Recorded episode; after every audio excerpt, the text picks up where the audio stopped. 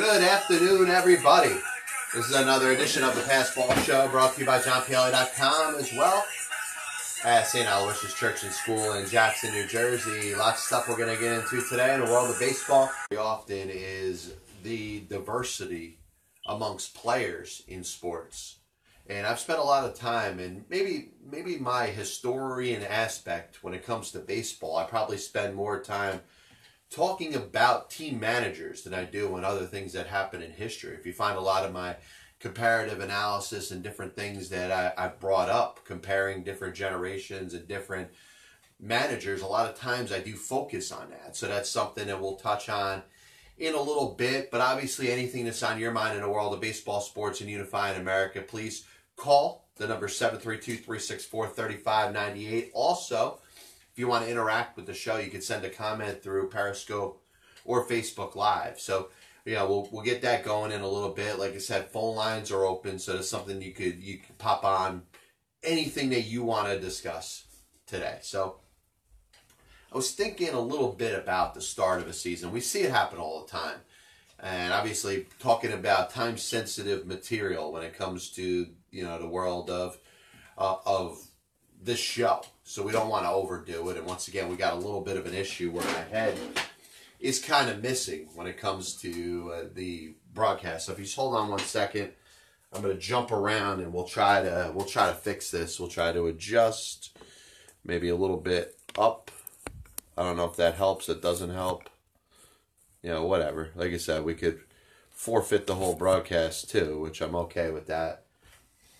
But so the, those starts that we see every season in baseball, and it's something that's very easy to overreact to. And trust me, it happens all the time. You got the Orioles taking two of three in a series against the New York Yankees, and all of a sudden people are like, wow, this isn't going to be the Yankees' year. I had the Yankees going to the World Series, and all of a sudden it's not going to happen. The Baltimore Orioles, supposed to be one of the worst teams in baseball history, or really in the last 20, 25 years. And that's not going to happen because what? They're 4 and 1 right now. Like I said, I don't want to throw this in there from a time sensitive standpoint. And what I'll, what I'll do one more time is we'll try to fix this damn camera. And if I don't, if, honestly, if I don't get this stuff straightened out, you know, this might be my breaking point where I friggin', you know, lose it over something stupid like this because, you know, we sit here all day and we get the right setting of the camera and then all of a sudden, once the broadcast starts, it gets screwed up. So this is all stuff that you don't see or hear if you're listening or watching other shows. And I, I, think you should appreciate that because most of all, all the other stuff that you hear and see is just kind of repetitive and it's the same and it's the most repetitive crap that you're ever going to hear. So instead, which we're going to talk about in a little bit, the hatred that exists for leadership in sports and how they become the scapegoat. I do want to talk about these overreactions that we always see when it comes to fans.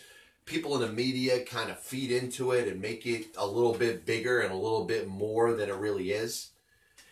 And we look at a team that could be 5 and 1 or 7 and 1 to start the season. Maybe the expectations weren't there and then all of a sudden the discussion is do you believe in them? Do you think it's overrated? Do you think it's over the Yankees sitting there with more losses than wins at, at a week into the season. Is that something to say that that's a reflection of the team that you're going to see? Well, you, you have injuries, which obviously have happened to the Yankees, and we see a lot through a series of injuries, is the depth that any given sports team has.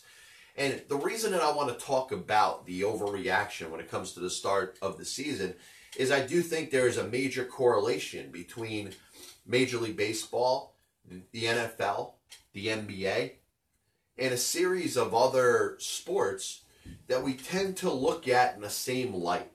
In other words, that baseball fan is just coming off of a football season. We understand that the regular season in the National Football League comes to just 16 regular season games. So obviously the power that exists in each one of those games is much stronger to that than a Major League Baseball game or a Major League Baseball series of games. You'd really have to go through about four or five you know, to even become close to maybe a half of an NFL game. In fact, the equivalent of one NFL game or the what it means in an impact to the rest of the season, you'd probably have to go a little more than 10 Major League Baseball Patriots, whatever team that you're rooting for or discussing at the moment, they lose their first regular season game. You start to talk about the importance of winning the second game. And then you lose the second game, and all of a sudden it's a question in regards to how you're going to be able to make it through an entire season. You know, is the season over after two games? Well, we understand, and anybody with a decent head on their shoulders understands the fact that a baseball team can lose its first two games in of the season, still win its division, still make a run when it comes to getting to the postseason and possibly win a World Series. You know, zero and three, zero and five teams in the National Football League tend to have a little more struggle than that team that may lose their first or four or five four or five games in a regular season in Major League Baseball. And we understand baseball is a regular season of 162, and football is a regular season of 16 games and 17 weeks. We understand you know, being one and four in the National Football League is not the same as being one and four in Major League Baseball. And you know, some of the naysayers or the haters may come at me right now and say, why are you talking in such layman's terms? Why are you speaking in almost a stupefied way and a way that could be perceived as condescending towards your audience by making it so simple? It's because people are yelling and screaming over the fact that a couple teams that had high expectations in Major League Baseball have not done what they are expected to do within their first couple games of the season. And it's an overreaction. It's something that we understand comes from a fan because fan is short for the word fanatic. We expect people to be over the top. We expect the uh, overreaction when it comes to every given game to be at an all time high. But sometimes simplifying things and maybe stating stuff that is such common knowledge that is so obvious and understood that somebody on the other side could be hearing may be positive to just make you temporarily understand that baseball is a very long season. And those that are talking about the Baltimore Orioles saying they may be a lot better than they were expected to be, or the Yankees may be on their way to a 70 win season, need to understand that over time in baseball, more times than not, the cream rises to the top. And in fact, if you are a team that doesn't have high expectations coming into a given season, it's an understanding that they're going to have to do it over a longer period of time to be able to prove themselves, to be able to be considered amongst the elite of Major League Baseball. We talk about the Washington Nationals last year, who were expected to win the National League East once again. They had won it the previous two years and four of the last six seasons. And the Atlanta Braves were a team that was in transition, was expected to maybe get a little bit better, possibly at their best, maybe make a run for the wild card to finish maybe over 500 for the season. And they got off to a good start. Now they needed to back it up with a good May after a good April, have a good June after a good May, a good July after a good June. And the more they were able to prove it month after month after month after month, they put themselves in a position where they certainly were worthy of winning themselves a National League East. And I would say the same as it applies to any of the mid range teams, and especially any of the teams that were considered to be in the bottom 10 in Major League Baseball this season. It's good if they get off to a nice start. It's good if they're, they're on the top of their division once the month of April ends or maybe the month of May ends. But in order for them to be taken seriously, they need to do it month after month. They need to do it May after April, June after May, July after June. And as you get past the All Star break and close to the trading deadline in Major League Baseball, all of a sudden that team is going to start to be taken a little more seriously. But not right now. Not right now after three games. Not right now after five games. And like I said, it works both ways. Those fans in New York City that are screaming bloody murder over the Yankees losing a couple games need to relax. I understand, you know, not having Giancarlo and not having Miguel Andujar are, are going to impact them in possibly a negative way. You need players to step up. And that's what baseball is about. It's about the depth that you created, not just your best starting nine or your first couple starters or relievers, but the players that are expected, if there comes an injury, to step in and compete at a high level. And I think the Yankees, for a little while, are going to get the benefit of the doubt, and they should. They should very well get the benefit of the doubt. They could have a couple bad series. They could lose a couple games that perhaps you're you know expecting them to win. You know, once again, this is the Past Ball Show brought to you by JohnPielli.com as well as St. Aloysius Church and School in Jackson, New Jersey. And I do apologize as we're going to pod this phone call up. And it may take a couple seconds. And we are going to take a call right here. And I do want to thank everybody for tuning in. This is Kevin from Millstone. Millstone? Yes, Millstone. I want to ask a question about why Ron Darling would put the information that he put in in his book, especially the stuff that he said about Lenny Dykstra. Well, that's a good call, Kevin, and I appreciate you bringing that up. Obviously, one of the stories that is ex- existing in this area, and once again, Kevin from Millstone, thank you for the call. Um, obviously, Ron Darling in a book that he put out, which I thought was very aptly named 108 Stitches. And 108 stitches, obviously, we know, or if you don't know, that's the amount of stitches that are on a baseball as the baseball is spun around and woven together. It wasn't the first time that that baseball term was put out there. Billy Sample, who's been a guest on his show, uh, created a baseball movie or a movie about the clubhouse in a professional baseball setting and he called it Reunion 108. And I picked up on that right away. 108, I think of the number 108, and I know that's the amount of stitches that are on a baseball. But you know, Ron Darling, who was obviously extremely intelligent, uh, Ivy League school, went to Yale, is a broadcaster now for the Mets after a long playing career as a major league pitcher. And he's written his second book. His first was some of the things that happened on the 1986 team.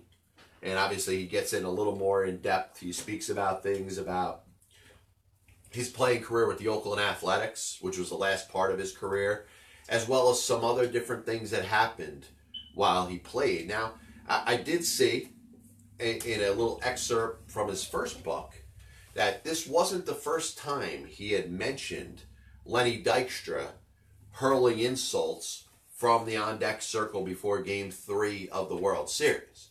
So this wasn't the first time that Ron Darling had divulged into this topic, which I think is important because we look at people, whether you're an athlete, whether you're associated with sports, whether you're somebody like me that just wants to write a book, there are important things that become big headlines. And if it was revealing that Lenny Dykstra was hurling insults from the Mets dugout or on deck circle before games, uh, games uh, was it game three of the World Series in Boston, then it would be revealing that it was the first time it was mentioned. Now it wasn't. It was mentioned in his first book. He gets in a little more detail with this, and maybe with some help from his publisher or enticement to say, hey, it'll be a little more juicy if you put a little more detail in exactly the stuff that Lenny Dykstra was yelling at Oil Can Boyd, who was getting ready to pitch for the Red Sox in game three at Fenway Park. Obviously, if that stuff happened, which, you know, you look at the two guys, Ron Darling, who's kind of looked at as a gentleman type, very well spoken. Um, I, I have heard some stories in regards to people speaking to Ron Darling when he wasn't not nec- wasn't not necessarily very nice in regards to the way he handled himself or handled people in the media or people that were speaking to him as fans or in neutral settings. So I'm not going to make Ron Darling out to be the perfect gentleman. And a lot of people have done that. A lot of people have made it about, you know, Ron Darling, you know, no pun on his name, but that's essentially what he is known as a very well spoken person, a very nice uh, baseball announcer. You know, was not tied to any controversy for the most part. Really, for the exception of playing for the 86 Mets, really wasn't caught up in any sort of controversy throughout his major league career and his post playing career. Lenny Dykstra We know the ties to steroids that exist. We know the different things that he's spoken about with Howard Stern about. So the the image of Lenny Dykstra was kind of one of the bad boys on that team. So if it's a matter of just taking sides, one over the other, conventional wisdom would probably push you towards Ron Darling. Now my question would be, and I, I know this has been asked before, what does Ron Darling gain for putting this information in this book? Now, obviously to sell copies of a book, you need something that stands out that's like, wow, he's revealing this. I can't believe that he said what he said. And obviously, he alienated Lenny Dykstra when he said this, and may have very well alienated some of the other players on that 86 team or some of his former teammates. Some of his teammates at that time may think, whether Lenny said this or didn't say this, that it probably wasn't the proper forum to reveal information and stuff that really is confined to the team. Now, Ron Darling's defense may be to say, hey, he's yelling these insults in full view of anybody. So it wasn't something that happened in the clubhouse. And I understand there are some times where that privacy that exists or that assumption that because you're a team, because you are together amongst a group, sometimes when that is broken, it causes some bad feelings. And I do think one of the things that you could say about Ron Darling is this. He mentioned it in his other book. Did he have to go into further detail and make Lenny Dykstra out to be a racist or a person that hurls racial insults at a person that is uncalled for? Should that be an indication of the type of person that Lenny Dykstra is? Was that the right forum for him to do that? Lenny Dykstra obviously has had to deal with a lot of different issues and a lot of problems that have existed in his post baseball career. Does he really need this? And is this a violation of that trust that's built amongst teammates? And could that alienate not Lenny Dykstra, but of course it can, but can that alienate Ron Darling from some of his ex teammates or former teammates that he played with with the New York Mets? Darryl Strawberry, Dwight Gooden, Kevin Mitchell all African American players that played on the 86 Mets have all diffused, you know, diffused it or said that, listen, that's not something that Lenny Dykstra said. They didn't go as far as saying that Lenny Dykstra would never say anything like that, but they did go far enough to say that I don't remember that happening. Oil Can Boyd on the mound for the Boston Red Sox in that game says, hey, he could have. Uh, it wouldn't surprise me if he said things like that, but I didn't hear him. So once again, it becomes Ron Darling's word against Lenny Dykstra's word. And if Ron Darling put this out there saying, hey, if there's one player on that team I'm going to pick on, let it be Lenny Dykstra as we hit the halfway point here in the past ball show. And I do think we're going to get through a full hour today. Anything that's on your mind in the world of baseball, sports, and unifying America. Obviously, a long winded answer to a very simple question.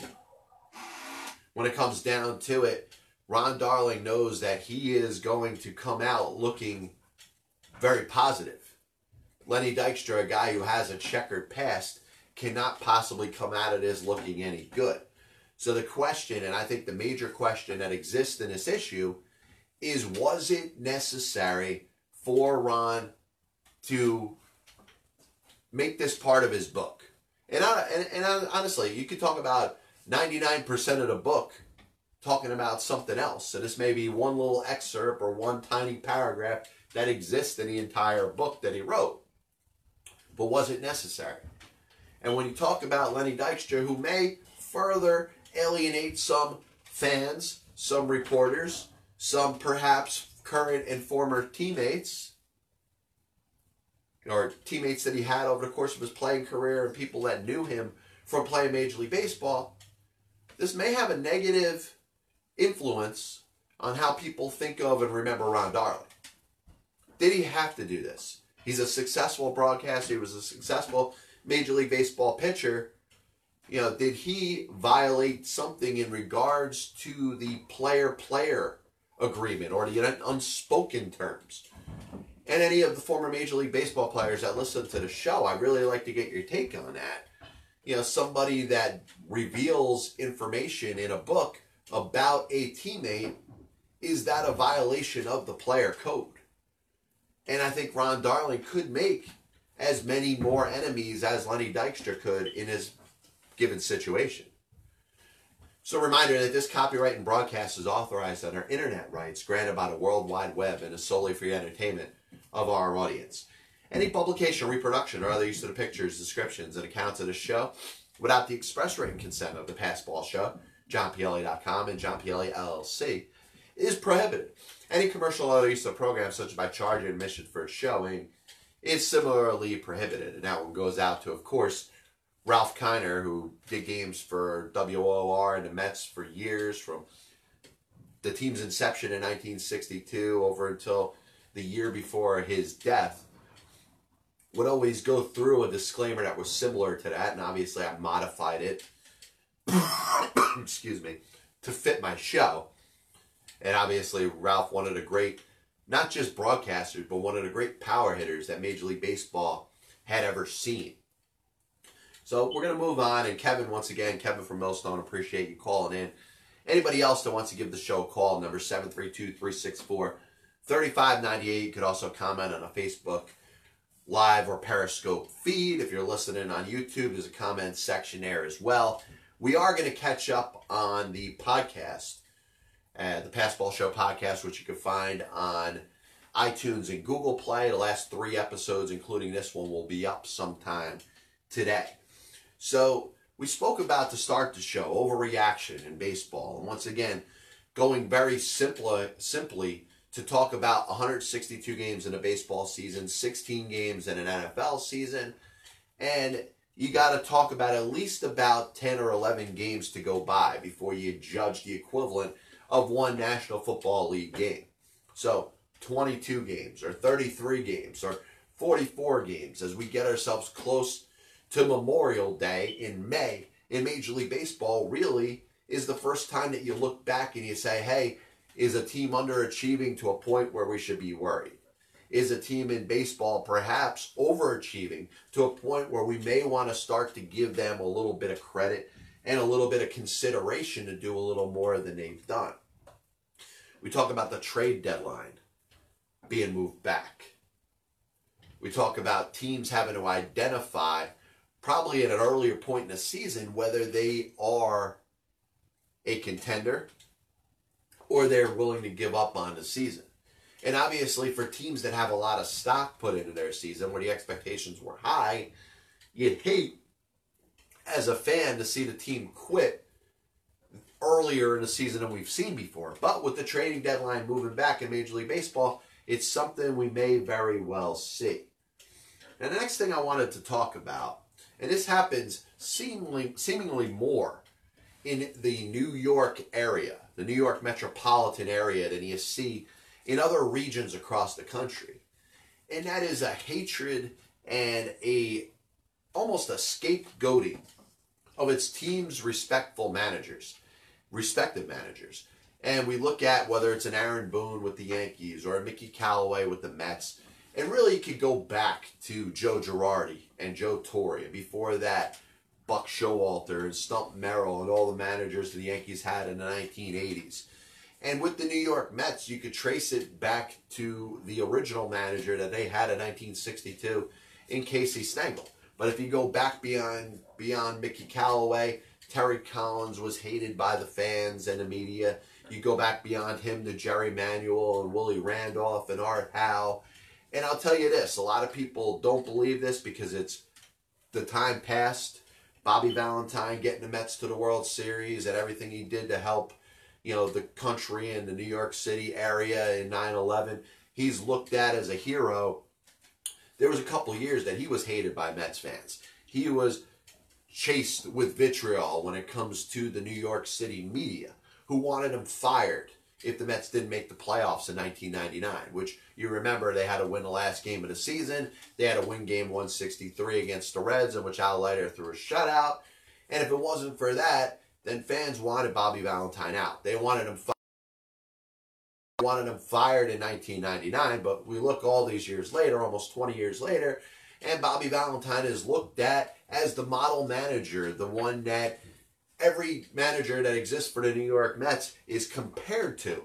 I'll just assume that we all see these same changes that are happening right before our eyes. Now, obviously, if you go back and you've been a sports fan or a baseball fan for 20, 30 years, especially in the New York City area, you have understood that the if something doesn't go right, who do you blame when it comes to Major League Baseball? It's not the players. It's not the owner. It's not the general manager. It's not fellow fans. And sure as hell ain't yourself. It's the manager. And I don't understand this as we've seen the game change right before our eyes. We've seen the power that a Major League Baseball manager has had over the years go away and get replaced with an analytics staff, with a front office that essentially is the eye in the sky telling the manager what to say and what to do. Certain pitchers that aren't available to pitch on a given night is continuously blamed on the manager. Now, you could blame the manager for a use of pitchers in a game. You could use the Seth Lugo example. He was under the weather. Why pitch him out there for a second inning and almost 40 pitches? That's a valid argument. But when it comes to pitchers not being available, I'm going to question whether you, as the fan in New York City, know who is making that call, whether that pitcher is available or not available. It could be an injury, but could also be a decision by the analytics staff of the Major League Baseball team that said pitcher was not supposed to pitch or not going to pitch that day. So the decisions that are made outside of the hands of the manager could be a benefit. If you're a bad manager in Major League Baseball, you may be saved from making some bad decisions by the analytics staff. But if the analytics staff makes a bad decision, once again, the fans that, for whatever reason, even though the information is getting thrown in their face and told to them over and over again, the managers aren't making the decisions for a Major League Baseball team. They haven't constructed the roster. They haven't made the determination of who is going to be on the roster and not be on the roster. Who's going to play in a game and not play in a game. Who's going to be available to pitch in a bullpen. Who's not going to be available to pitch in a bullpen. You've heard it when it comes to the Yankees and the Mets.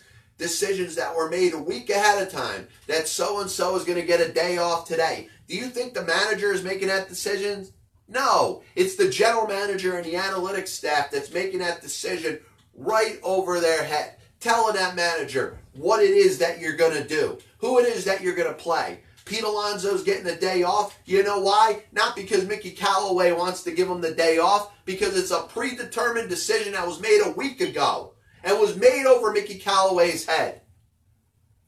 And if there's a similar lineup move or a decision that a relief pitcher is not going to pitch in a given game, it's not made by the manager. So let's stop being fans like this was 20 years ago. Stop being, as we're covering things in the media, like we're looking at the game like it was 20 years ago. A Major League Baseball manager right now has absolutely no power and so limited power, maybe to the point of being able to pull a player in a game. They may not even have that authority to do that anymore. Do you understand? Because apparently, from what I hear, especially when it comes to the Twitter world, especially when it comes to the talking heads, a lot of people don't seem to understand that a manager like a Billy Martin or a Sparky Anderson or, or an Earl Weaver would never make it in a game today. That's why Bruce Bochy's retired at the end of the year. That's why Buck was out in Baltimore last year. Because that manager that actually wanted to impact the game in that way cannot get a job today.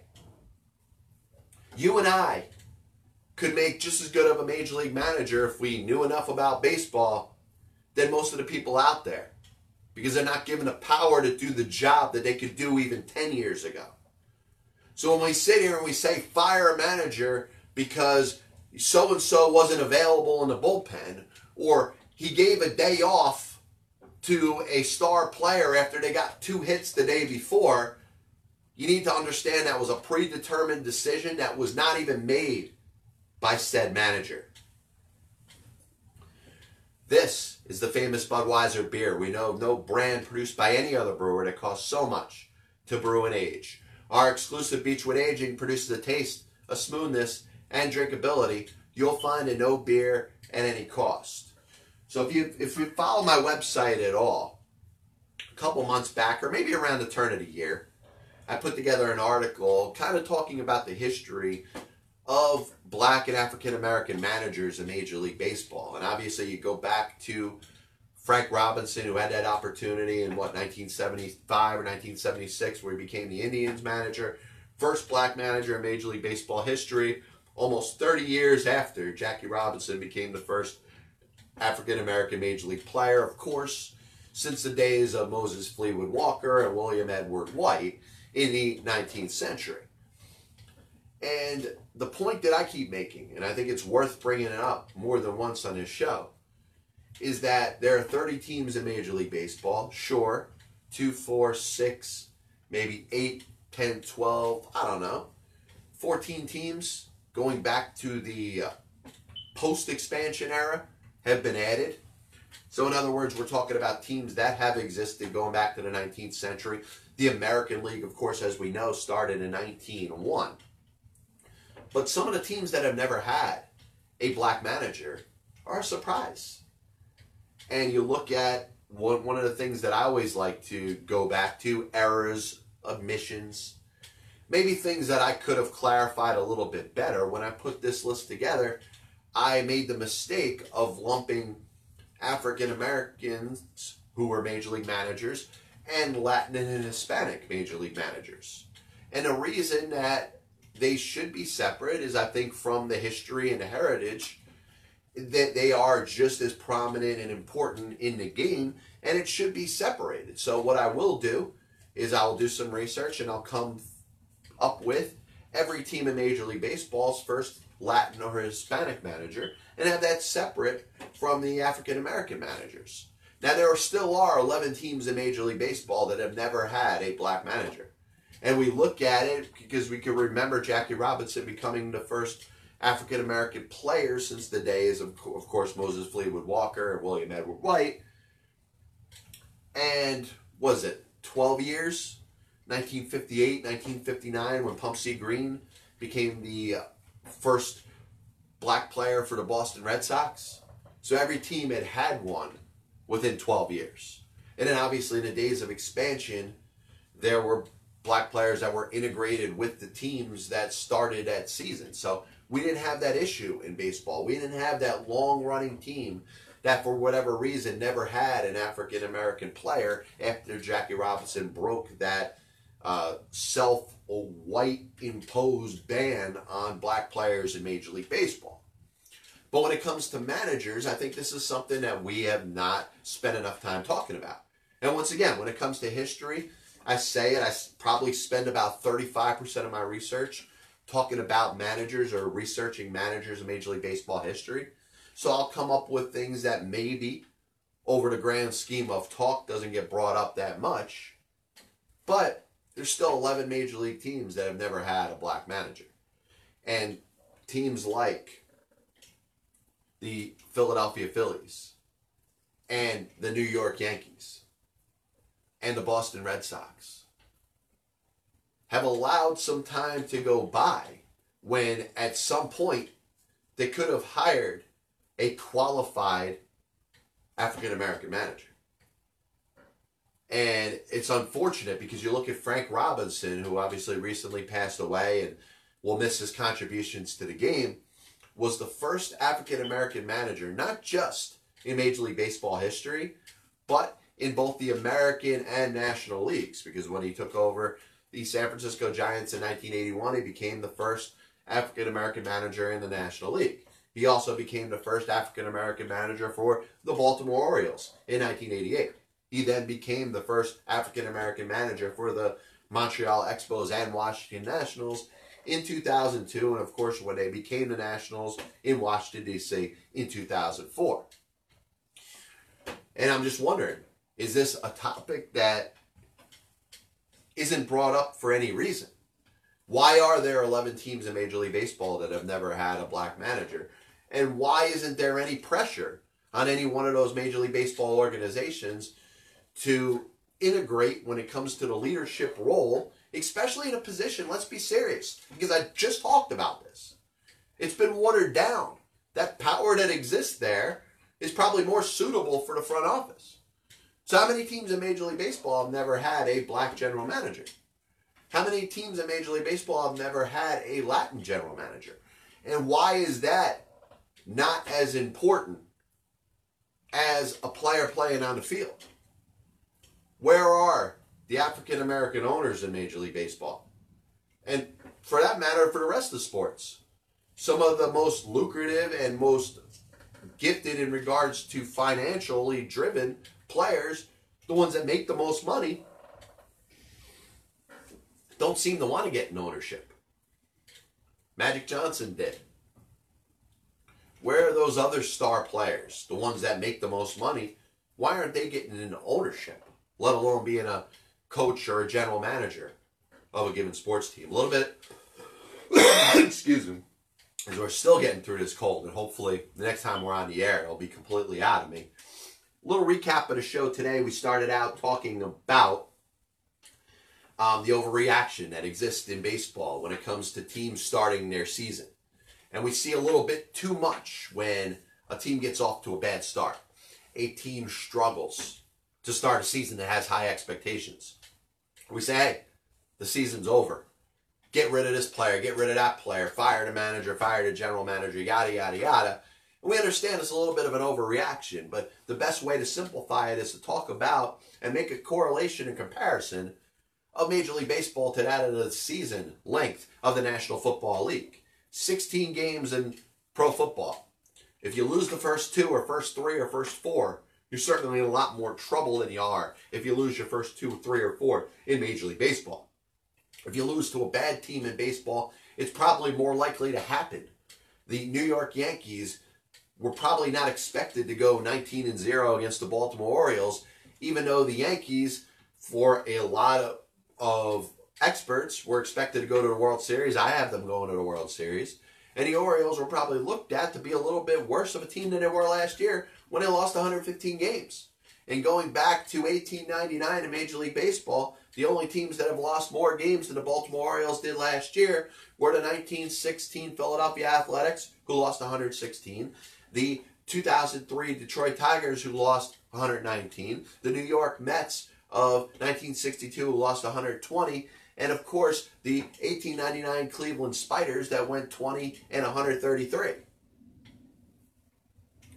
So the Orioles are looking that bad in construction of their roster based off of expectations, but nobody figured that the Yankees were going to go 19 and 0 against them. So why is there an overreaction when the Orioles take two out of three from the Yankees in Yankee Stadium early on in the season? So we went from overreactions to talking about Ron Darling's comments in his book. And once again, thanks to uh, Kevin from Millstone for chiming in and you know talking about it because you know I I think there's a possibility that Ron Darling could end up alienating more people than even Lenny Dykstra will based off of those comments. Now I think there's a handful of people out there that believe that there's nothing that Lenny Dykstra could say or do that would surprise him. Lenny Dykstra has battled image issues in regards to some of the things he was involved in and happened during and after his playing career. So I, I don't think there's going to be more people that are going to be down on Lenny Dykstra if this story was even true, which he denies. Other players on the Mets said they didn't hear it. Oil Can Boyd himself said that he, he didn't hear it. But I do think when it comes to the when it comes to those that played, and once again, this is a shout out to all those that listen to the show that played Major League Baseball. Is there a kind of uh, a code of conduct that exists in regards to things that happen in a clubhouse? And when you're talking about something that's said in the clubhouse and you reveal it in a book later, and I understand that Ron Darling didn't necessarily do this. This wasn't something that in his eyes happened behind the scenes. This happened when Lenny Dykstra was in the on deck circle in game three of the World Series, about to kick off. Oil Can Boyd on the mound. He was yelling every expletive and racist and insensitive comment he could make towards the pitcher right there in front of full view of anybody. So, in other words, if this was 2019, you'd pull out your iPhone camera, you would have gotten exactly what Lenny Dykstra said, and more would have been made about it than could have been made 33 years ago. But my question is did Ron Darling violate some trust by expounding on what he saw there and almost reporting it like a reporter as opposed to somebody who was a teammate, was in that locker room, was in that clubhouse, and may have had some responsibility towards his other teammates. In other words, what happens in the clubhouse or the locker room stays in a clubhouse or locker room.